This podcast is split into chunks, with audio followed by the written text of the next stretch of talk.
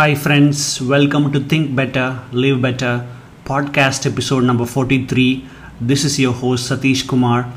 Every single week, I bring an inspirational story or a message to help you unlock your human potential. Steve Jobs said, The people who are crazy enough to think they can change the world are usually the ones who do. What does it mean to be a catalyst for change? The most common definition of the word comes from chemistry, where a catalyst is a substance that causes or speeds up chemical reaction. But when I use the word catalyst, I am describing a person who creates a positive change in their world through their ideas, actions, and influence. When it comes to making a positive difference in the world, change occurs only when someone somewhere takes responsibility for changing himself or herself and takes action to help others change too. Without the actions of some person, change doesn't happen.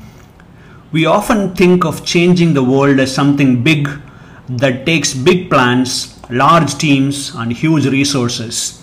We overestimate the importance of big events and underestimate the value of small actions taken to help others. Some of the greatest catalysts for change in the world took small steps that seemed insignificant at the time without fanfare, recognition, or reward, and simply allowed one step to lead to the next, ultimately leading to great change. When you're willing to take small steps and become a catalyst, there is really no telling what it can lead to or how great an impact you might make.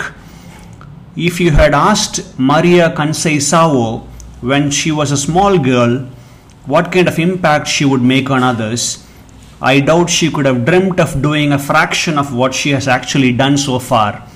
Maria was born in Avanca, a small village in Portugal. When she was two years old, her mother went to Lisbon to find work, and Maria was left to stay with an Angolan immigrant, a black woman named Christina Matos, who worked as a cleaning woman.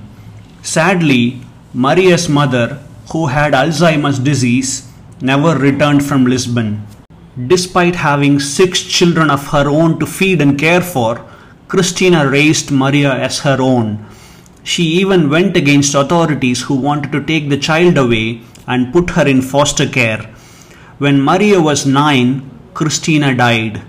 By the time Maria was 12, she had to quit school and go to work, cleaning houses to support herself. She worked hard, but she also had dreams of traveling the world.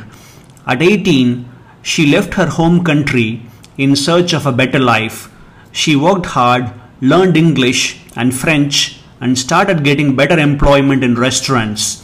Eventually, while in England, she applied for a job as a flight attendant with Emirates Airlines based out of Dubai and she got the job. Her work took her to various places, including Bangladesh.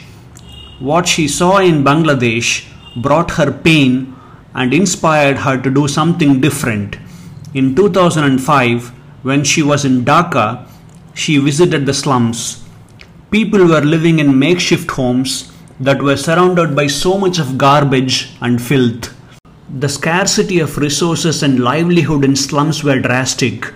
She started to help just in a small way to start. Maria was especially struck by the plight of girls there. Typically, they were treated like property and married off by their families by age 13. By 18, they usually had four or five children and were trapped in poverty for entire life. Rather than walking away, Maria decided to do something. She spent all her holidays in Bangladesh. She promised 100 families with 600 students between them that she would do everything she could to take their children out of poverty, slavery, and destitution. Many people in Dubai helped her in building the community and several facilities, including a school in Dhaka. Maria worked with corporate sponsors and influential people in Dubai to help the poor in Bangladesh. But when the 2009 recession hit, donations and funding disappeared overnight. She didn't let that stop her. Now that she had become a catalyst for change, she was not going to let anything stop her from making a difference.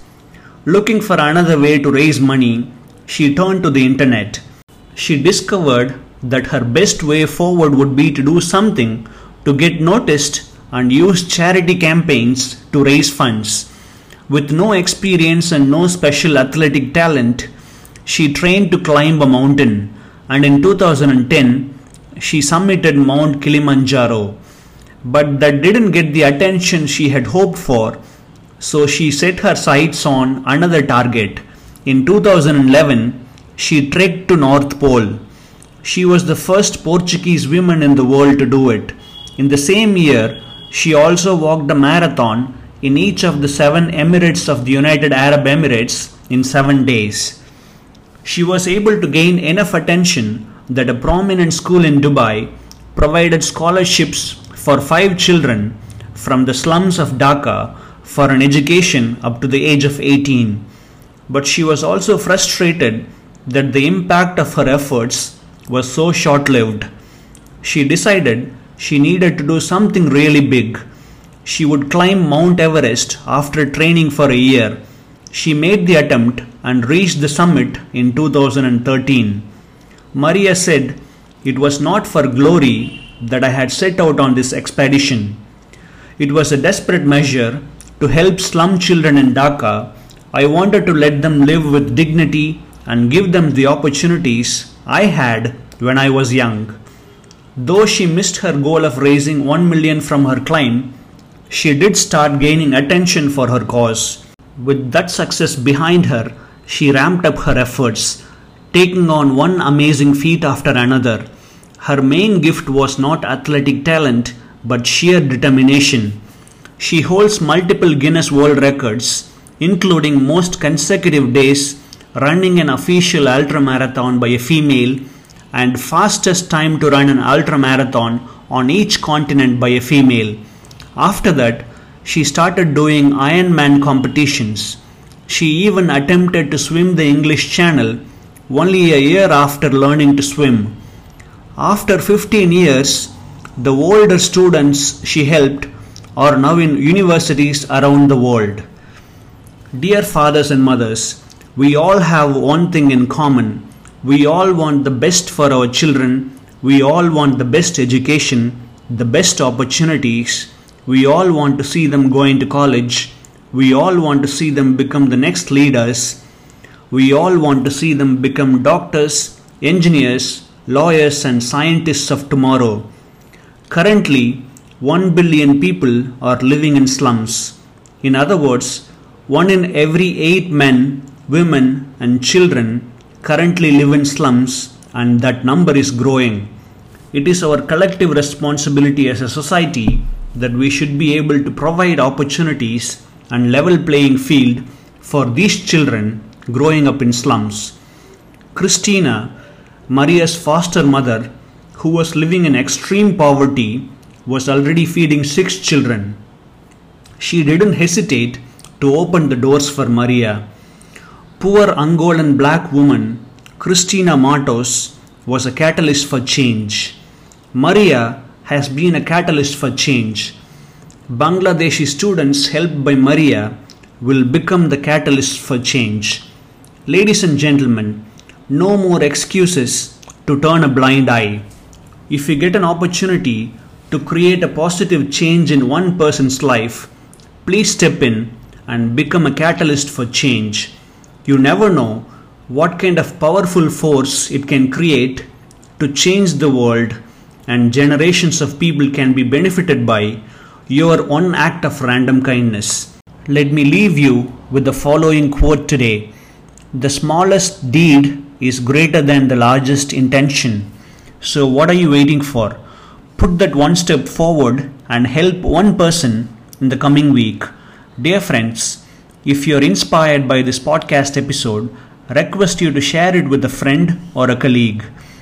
Please log into mariachristinafoundation.org to know more about Maria and I am adding her inspiring TED Talk link to my show notes. Please do watch and spread the message. Until next time, wish you all an amazing week. Take care and bye for now.